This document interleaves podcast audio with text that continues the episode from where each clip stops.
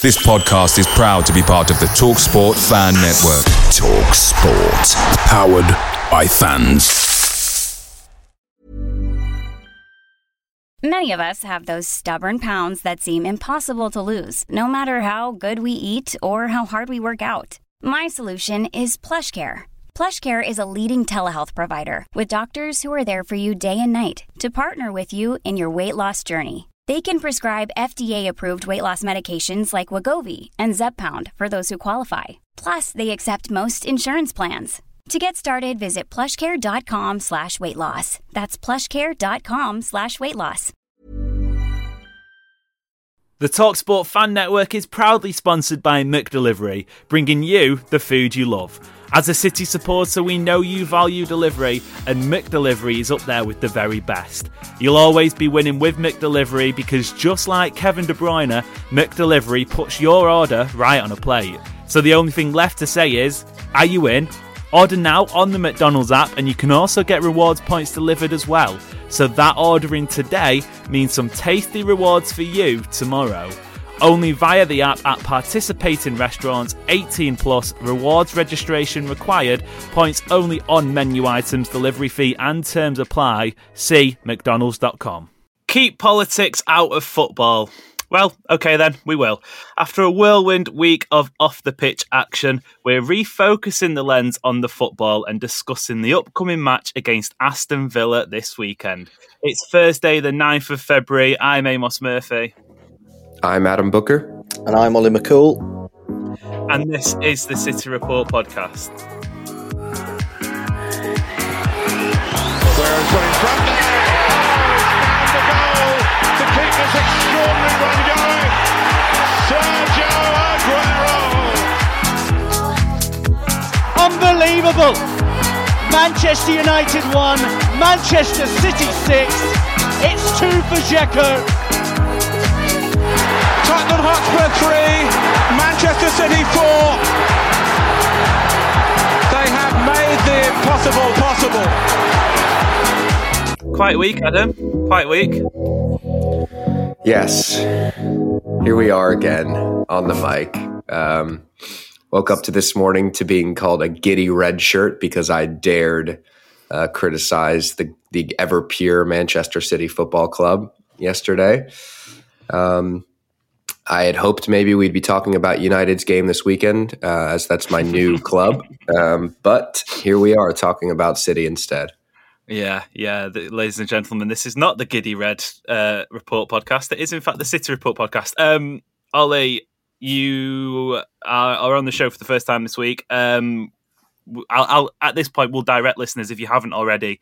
Pause this, go and listen to the fantastic show Adam did with um, Andrew Detmer, who, by as you will find out by his profession, is a lawyer, did a really good job in a 25 minute segment of detailing absolutely everything that at this point needs to know about the, the, the case with City. So if you haven't already, go back and listen to that. It's fantastic. Anyway, Ollie, first time on the show this week. Basically, it'd be remiss of us to sort of go straight into football. We will, we will speak about football, I promise. But quick thoughts, quick summary. What's your week been like? Because it's been it's been like I said at the top, it's been a whirlwind. Yeah, we all woke up on Monday feeling a bit, you know, sorry for ourselves and saddened about the Spurs game, and then, you know, what? An hour later, our group chat went ballistic, having realised, oh, we're back to this, are we? I mean, I do, you have to appreciate City getting themselves into financial trouble and legal trouble whenever we're having a bit of an off season. Mm. You know, it, it, it does create a, a nice. I don't want to say a nice welcome distraction, but it creates a distraction from the football.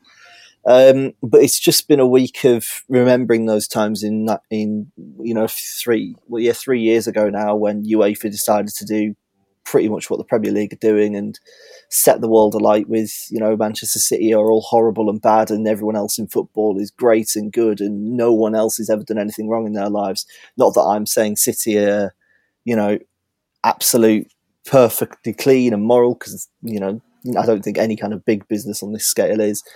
But at the same time, I'm a football fan. If I wanted to be a financial expert, I'd be a financial expert. I don't like. Mm. I, I, I I listened to the podcast Adam and Andrew did uh, yesterday, and I thought it was absolutely brilliant. It's you know the perfect explainer uh, for this situation, and people more qualified than me, me, you, or Adam like Andrew, more capable of dissecting this than we ever will be.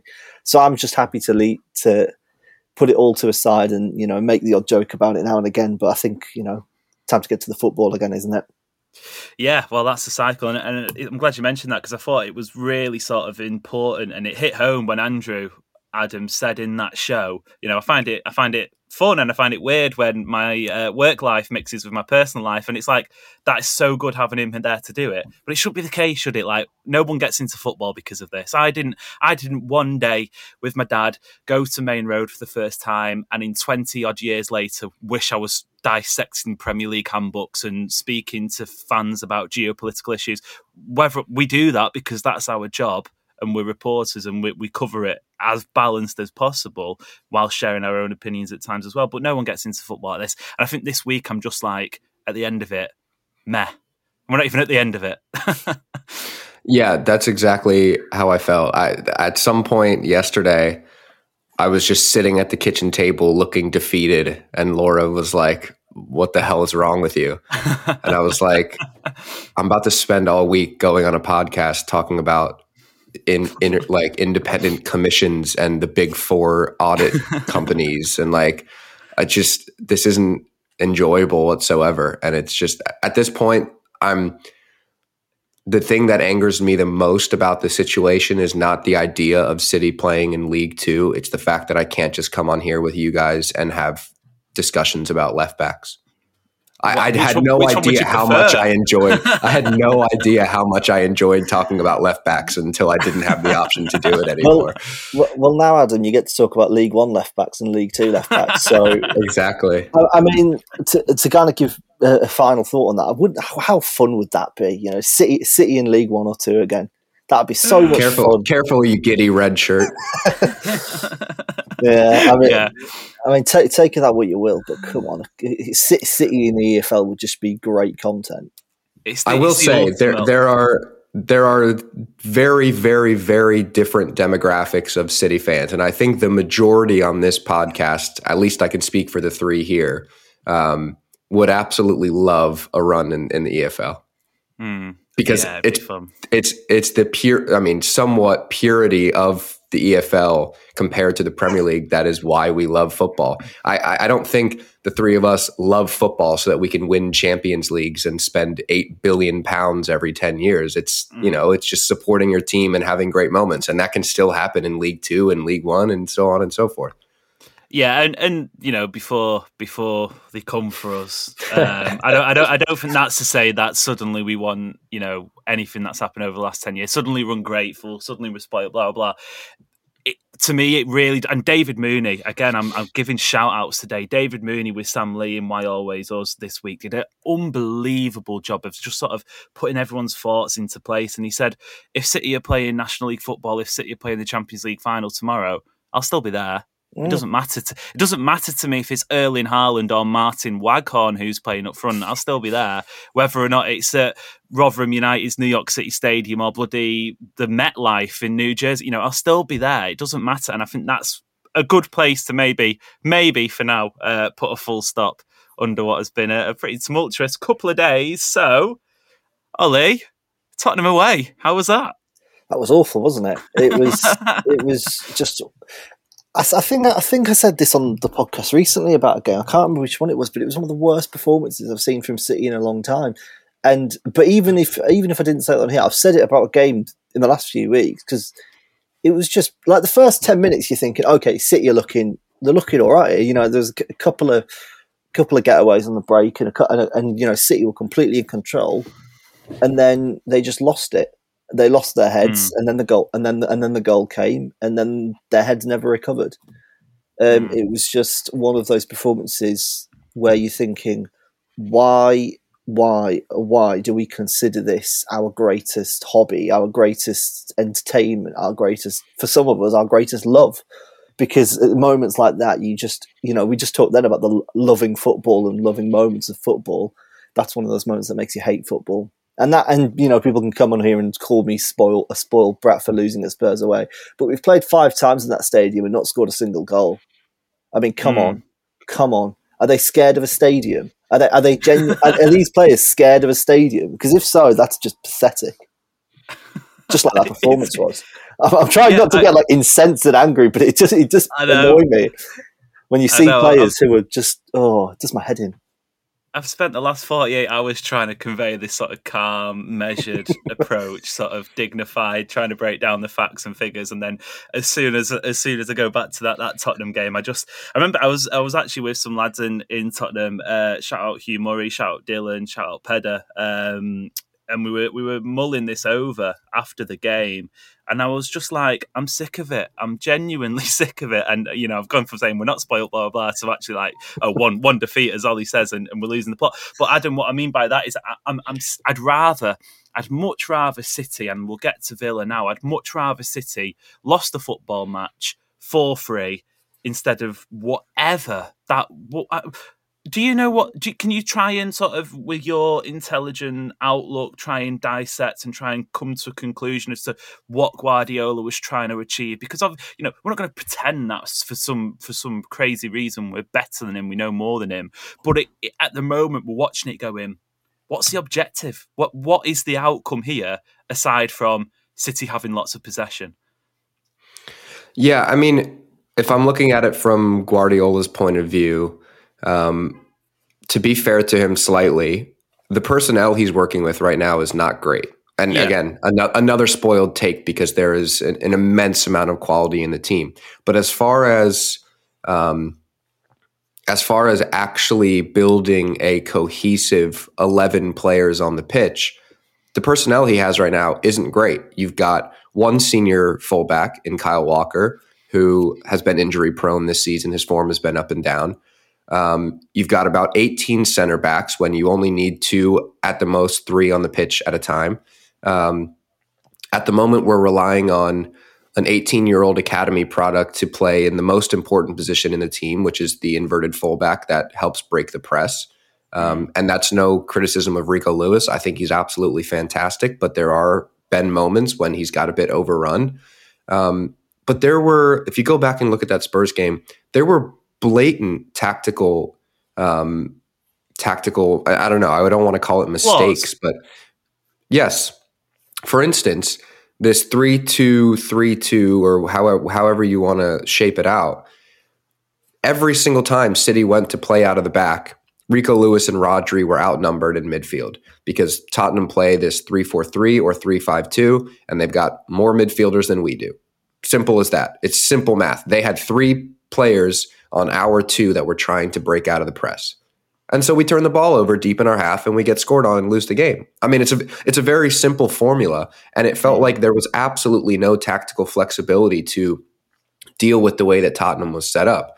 And that doesn't even kind of touch on the fact that this system isn't designed for going 1 0 down. The system is specifically designed to prevent you from going 1 0 down, controlling the game, not allowing chances the other way, and trying to pick off the team and to be fair, if you eliminate the Harry Kane goal, right? That that and bear with me here. That first half was probably exactly what Guardiola, Guardiola wanted. He gets a mm. shot off the crossbar late in the half that maybe should have gone in. There was one or two other little moments that the, that City could have done better. I remember Erling Haaland kind of being in on goal and deciding to pass in a David Silva esque way when he the shot was on for him. So he created his two or three chances. Maybe one of them goes in. You don't give the ball away deep in your own half, and maybe you go in at halftime 1 0.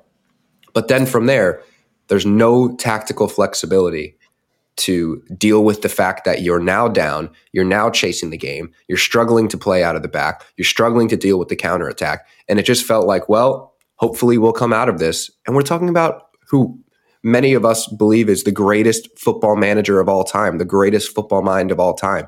And he can't figure out to just put one more body in midfield because we're outnumbered. Hmm. I'm apathetic to it. I posted in the group chat that night that it's like, this is clearly is not going to change. It's every every 7 days we play this way, we set up this way, the energy is the same. It's clearly not going to change. Whatever happens come mid-May, whether it's a, a league and cup double or a treble or nothing, it's just going to happen because I don't think anything's going to change. I'd, I'd, I'd be very surprised if anything changes because, you know, how, how many times before how many how many times at this point is a coincidence or an accident or whatever because it, it, it's it's a conversation I feel like I'm living in my head about 14 million times a week. Um, City do this sort of this cycle of having a really bad performance, they find in the next game or the game after that some sort of spirited comeback or or put on a statement. You know, I'm thinking of Chelsea away in that second half after the, after that terrible first half. I'm thinking of Spurs at home in that second half after going two 0 behind. They then go on this little I mean, we're talking about a team who's, who's, had history of winning 20 games in a row. At the moment, City's longest winning streak in uh, sort of at least post World Cup is, I think, three football matches. City used to win three football matches in a week and no one would even bat an eyelid at the moment. I think it was you, Adam, actually, and this is the sort of how bad it's been uh, before the Spurs game. You said, Oh, I think City about to go on one of those winning streaks. And I mean, we'd won three football games in that sense. And it sort of shows when you're saying this is the start of City's winning streak, when usually it just happens and we're like, oh, dear me, City have won 12 games in a row. Um, Ollie, let, let, let's switch focus to Villa a little bit then um, because it, it feels like City away from home, City at home are two completely different entities at the moment. To be honest, Villa obviously harbours great memories of the from last season, the final game of the of the campaign, Gundogan, etc. What are you expecting this time around? Because they've enjoyed a little bit of a mini bounce, and I reckon they'll probably be travelling to the Etihad thinking, yeah, you know what, we can get something here. Yeah, they're going to feel quite buoyed, I think. You know, not just because of how you know positive their kind of turnaround with Unai Emery has been, but you know with how City are playing, they're a bit fragile. They're a fragile team at the moment. This is a team that are you know quite easy to you know get get one chance and that could be it. But you know, so I think City have got to be really wary of that. But as Adam says, nothing's going to change. You know, we yes we are a different team at home. Um, you know, I think mm. the, I think there's a little bit more energy in the team. Um, I don't think they're as overawed because you know, you know whether, whether and whether that comes back to the atmosphere or anything. But you know, City should City should be looking at that at that Villa game uh, at the end of last season and thinking, right, that's that's going to be the sort of thing we've got to start putting in week in week out every game to win to win something this season. You know, it's it's that sort of energy. It's that sort of you know that that cityitis almost that kind of underpins the greatness mm. of this team at times. Um, and we haven't seen it enough since post World Cup. You know, we all we all thought we'd seen it. Um, you know, in in the derby when Grealish got that goal, you know, thought thinking, right, this is it. And you know, the amount of times I've said to myself, right, this is where City start this winning run, just like we were saying then. So you know, maybe this is the game where City have to. There has to be a reaction. You know, whether I don't think I don't think it's going to come tactically. I don't think it's going to come, you know, you know, much visib- visibly on the pitch. But there's got to be something. There's got to be something fresh in this team to get them going. Otherwise, this season is doomed to fail. There is the Spurs away factor as well because one of my closest friends here in Portland is is a lifelong Arsenal fan, and you know, obviously going into that Spurs game, Arsenal had dropped points against Everton, and there was this kind of buzz like, is this where the turnaround happens? And I remember saying to him Saturday afternoon after after the Arsenal game 99 out of 100 times I would trust City to smell the blood and pounce here and and get a win and turn it around. But the one time out of 100 is Tottenham away. and so you you kind of ha- you can't forget about that factor. And you know, is there a curse? Are the players afraid of a stadium? Do they not like big cocks up up above their heads? I don't I don't really know.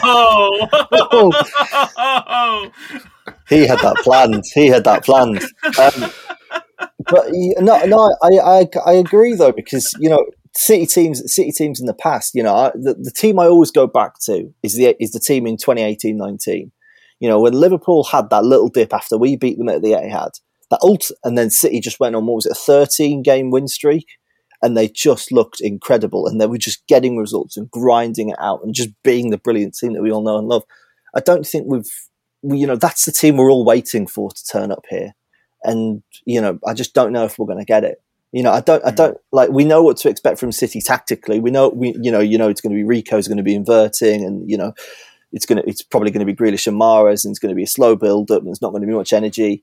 But you know, there's got to be, there's just got to be something. Otherwise, you know, the season just isn't going to work out the way people hoped it did when Haaland was, you know, scoring three hat tricks in a week yeah, you say that, you say that, but I've maintained this position for a while now that Erling Haaland could have still not played a game for Manchester City Football Club, and his purpose wouldn't have even been needed yet. I don't think City. Mm. I'm not. I'm not going to entertain a debate whether or not City are a better team with oh, Haaland, oh, whether or not they're without you, because it's nonsense. It's absolute nonsense. The the issues are, are away from Haaland. He scored 31 goals. He's clearly making this team better. What I mean by that is that City bought Haaland, if not for anything else, to have that extra that extra option in Champions League games. I, I wouldn't have been surprised if it, I, I, can't even remember if the deal was done by then. But that that Real Madrid game at home, when City had about ninety seven chances and, and managed to, for some reason, only score five, which sounds crazy saying it. But that game, I wouldn't have been surprised after it Guardiola going, "Get it done." It, it might have already been done. I can't remember, but you know, there's a million and a million and one examples of that throughout the season. So I think uh, City could have, have given Erling Haaland his debut in hopefully touch wood a, Champions League quarter final to come, and City would have been exactly the same as they are now. I don't know, uh, but in terms of in terms of this weekend, Adam. Maybe we're preempting, maybe we're being a little bit too confident, but I wouldn't be surprised if we're sat here Sunday evening, Monday morning, reviewing the match, going, "Oh yeah, City were great. They won three 0 Is this is this going to is this going to kickstart the season? Because it's happened so often now. I remember that Wolves game where Haaland's got a hat trick, and I was like, "Oh, this is good," and I was like, Wait, was that was the performance that good? I don't know. It, it's giving it's giving staunch 2019 20 vibes. Not even because of the off the pitch stuff. It's just it just reeks of it in, at this point. For me, it's it's has nothing to do with the result, and it's all about the performance. It's the energy, the intent. I mean, that was a word I used a lot in the Spurs game. The the intent of the team was not very positive. Mm. You know, how often did we see in the first 10 to 15 minutes, Julian Alvarez and Erling Haaland both make incredible runs off of the back shoulder of Spurs center backs and Bernardo Silva or Rodri or Rico Lewis in midfield would turn around and pl- pass the ball why backwards. Why is that? What, what, what, is it? It has to simply, be instruction. Is it? No, well, yeah, I, I get that, you know, because we've seen Rodri. I, I can't remember how many, how many, assists he got last season, but it was a lot. But is it just don't give the ball away because if we do, we're susceptible to counter attacks? Is it that simple? I think. Surely I think there's I, a way around it. I think it's that simple. I think it's if you're trying to hit a 40 yard ball in behind, the chances of you giving it away in that situation versus a 10 yard ball backwards are, are greater. And I think I think it's as simple as that. I mean, we're obviously not Pep Guardiola. Um, but for me, going into this Villa game, it's all about the intent of the team. If if if you can tell by the performance, and it may finish, you know, one 0 City, whatever. If you can tell by the performance that they are aggressive and trying to create things and trying to be innovative and essentially do everything the opposite of what they've been doing for weeks now, which has been very conservative and risk free. It's time to take some risks the risk free mm. the risk free philosophy has gotten you within eight points out of first place. Um, so it's time to change something, and uh, we we've kind of all declared on here it's likely not going to change. But I think at a certain point you've got to be like, okay, this isn't working well enough. It's one thing I can suffer through the conservative defensive football if it works. Mm. If you're eking out one nil wins, I don't I do not care how you win football games, but that clearly doesn't work. City were Spurs were all over City in that second half of that game. They could have had four or five if it weren't for some poor finishing from Kane and Son and Kulusevski. That they could have mm-hmm. run away with that game because City were so sus- susceptible to the counterattack. So if you set out for this conservative game plan, but it's not conservative enough to actually protect you from anything, then you've got to switch it up and try and be aggressive going the other way to see, to be honest, I'm the other end of the spectrum in the sense that I, I, know you don't necessarily mean this as a binary sort of yes, no, this is where you stand, but I, am I would much rather lose five 0 and have been playing the better football, at least trying to play the better football. You know, results for me to some extent, to st- some extent, are irrelevant. Whereas at the moment, you or I and anyone else who has that sort of that that, that sort of uh, polarizing opinion on what they'd prefer are getting none of it the results are bad and the performances are bad. So something has to change. Something has to change. Um, that'll do for part one. We'll be back in a second to speak about an enigma in this Manchester City football team at the moment. Welcome back to the City Report podcast, your home for daily Manchester City content. As I said at the top, if you haven't already, last two episodes we've been going through the uh, Premier League charges. Obviously, we had a little bit of a chat about that at this front, but um, but really go back and listen to that the Tuesday episode for me was, was one of the most sort of well received episodes we've had. Some of the most the, the, highest criticism of an episode we've had as well. It's it's that polarizing of an issue, uh, and then obviously, like I said on the Wednesday, Andrew and Adam went through it. Um, from a sort of a legal point of view, so we're gonna we're gonna finish on uh, a footballing topic. Ollie, Kevin De Bruyne. Um, I remember tweeting it was the Leeds match, or Leeds away. Um, when De Bruyne, I can't remember how many assists he got, but but I said something along the lines of Kevin De Bruyne is taking his football to a different level this season. I think as soon as I pressed send on that tweet, everything since has been not even just downhill, it's been sort of hurtling at uh, 400 miles an hour down a cliffside. It's just been, it, it, he is just confusing me. It's like it's like a, a, a, when you're in a relationship, someone's giving you mixed signals. It's just confusing. What what's going on with him? Do you think? Yeah, it's it's really hard to kind of figure out Kevin because he's he's always been a player who just constantly tries. You know, he's you know people always say his pass completion isn't great, but it's because he's constantly trying something quite difficult that not a lot of footballers can do. And when mm. it hmm. comes off, he looks unbeatable. He looks unplayable. One of the best, if not the best, midfielders the Premier League has ever seen.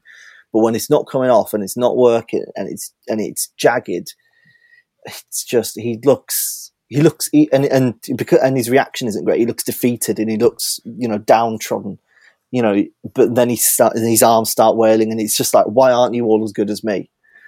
You know, it's mm. and and it's that sort of Kevin De Bruyne we're seeing at the moment, and it's just it is difficult to watch him because we know the thing is we all know how great he is, and this is the thing with a lot of our players, we all know how great they are, we all know how brilliant and that and there's so much talent and ability in this squad, but they're just not performing at that level at the moment. And it's mm. it's all right if you've got one or two players like that. I remember, you know, De Bruyne coming back from injury in eighteen nineteen. You know, it was a kind of similar situation to how it is now. You know, he'd come back from his injury and he'd, you know, been through all these things but the performances just never quite picked up to his regular level. But we're seeing that from three or four players this season. You know, Bernardo Silva's not been great either. You know, we're seeing you know problems at centre back. We're Kyle Walker's been off the boil pretty much all season, but especially since the World Cup. But so it's it's not all on Kevin. But when you are the hub of the team and the most important player in the team, you expect more. So yeah, I think I think to be fair to him, he's essentially useless in this system, right? I mean, he's just as a as a footballer, he's not designed to.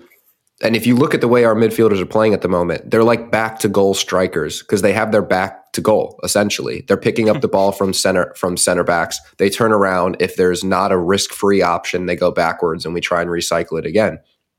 He's designed Kevin De Bruyne as a footballer is perfect for playing in transition or if you're camped on the edge of the opponent's box, he can pick little passes, little diagonal balls to the to the byline, so on and so forth. Or if he's out wide, he can play inch perfect crosses into Erling Haaland.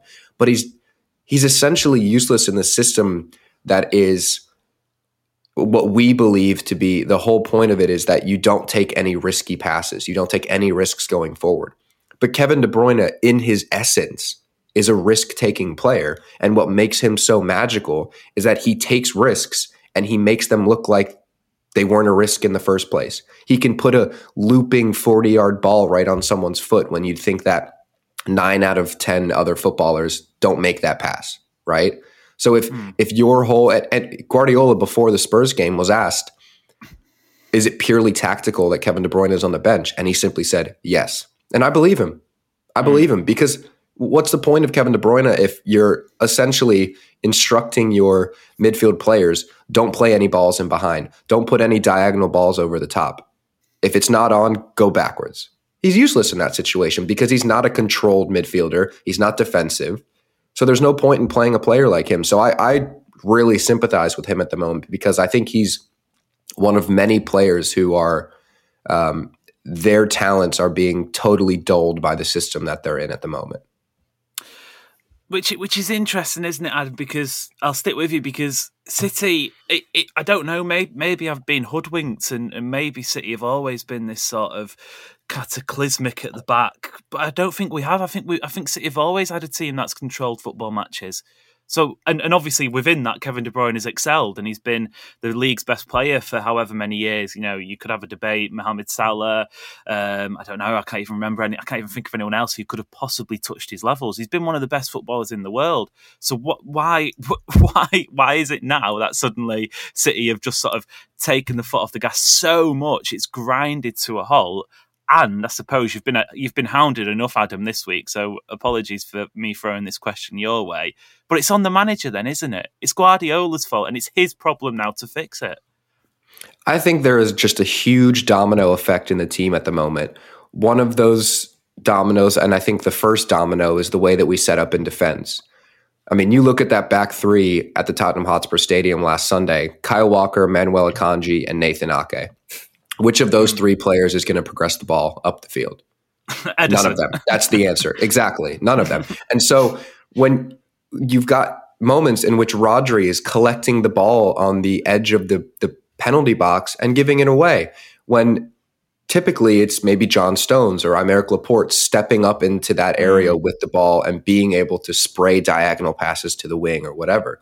Um, so weirdly, I think when you aren't playing, I would say that back three is by far the worst at playing the ball out of the back. Manuel Akanji is the worst center back that we have. And I don't mean to criticize, I don't mean to label him as the worst because I think yeah. he's a fantastic player, but mm he's not at the level of a prime Ruben Dias, a prime John Stones, or Aymeric Laporte.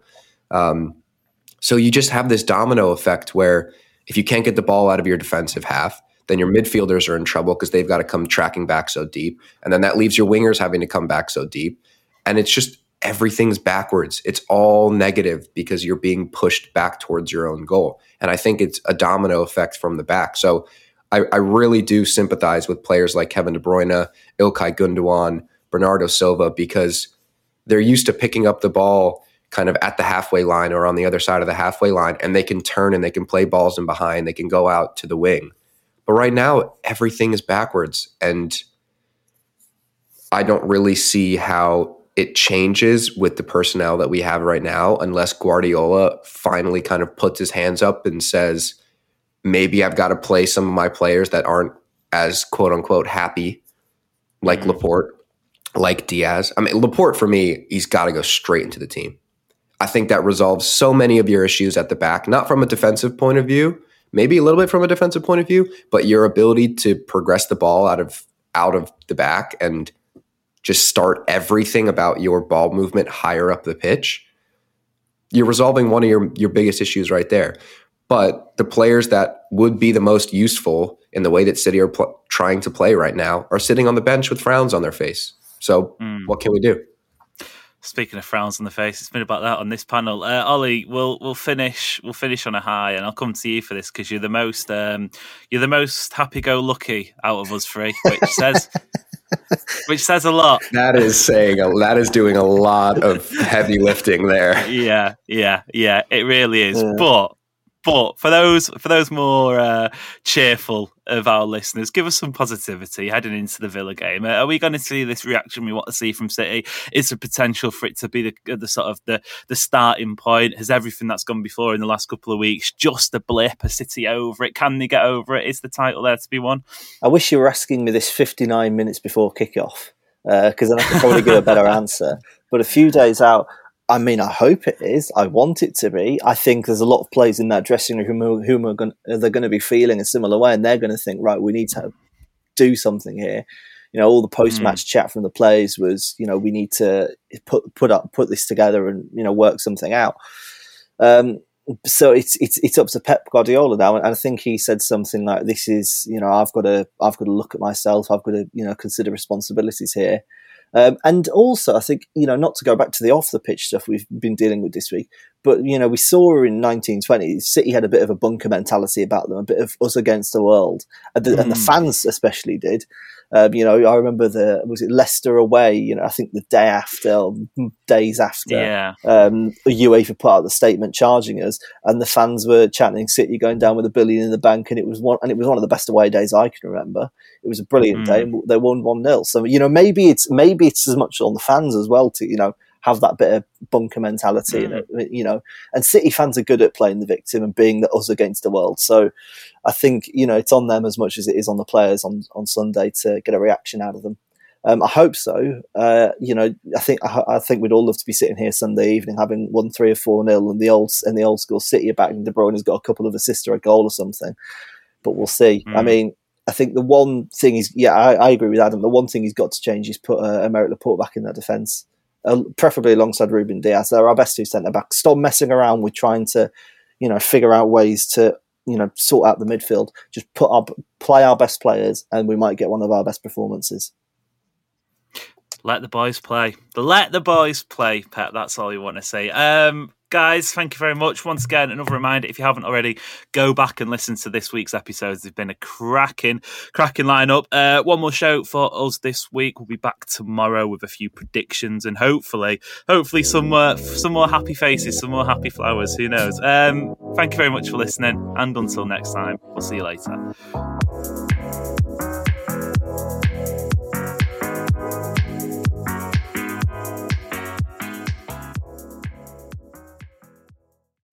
Make sure you're geared up for Man City's end of season running with McDelivery. Great food delivered right to your door. By using McDelivery, you won't miss a moment of City's crucial running, and just like Kevin De Bruyne, they deliver your order exactly where you want it. Order McDelivery now on the McDonald's app. Are you in? At participating restaurants only 18 and plus, serving times, delivery fee, and terms apply. See McDonald's.com. Cool fact a crocodile can't stick out its tongue. Also, you can get health insurance for a month or just under a year in some states. United Healthcare short term insurance plans, underwritten by Golden Rule Insurance Company, offer flexible, budget friendly coverage for you. Learn more at uh1.com. This podcast is proud to be part of the TalkSport Fan Network. TalkSport, powered by fans.